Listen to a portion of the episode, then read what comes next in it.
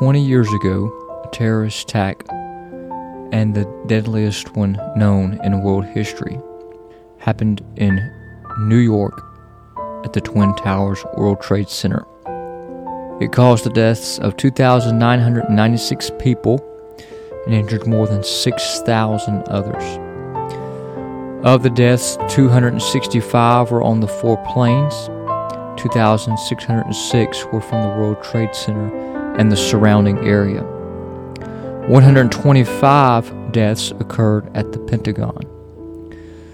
Most of the people who died that day were civilians. The rest included 340 firefighters, 72 law enforcement officers, 55 military personnel, and the 19 terrorists.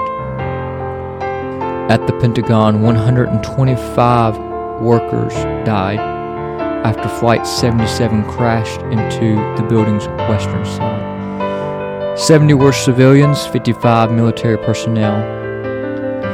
The Army lost 47 civilian employees, 6 civilian contractors, 22 soldiers, and the Navy lost 6 civilian employees, 3 civilian contractors, and 33 sailors. 7 Defense Intelligence Agency civil employees died, and 1 Office of the Secretary of Defense contracted Lieutenant General Timothy Maude, an Army Deputy Chief of Staff, which ended up being the highest-ranking military official killed at the Pentagon.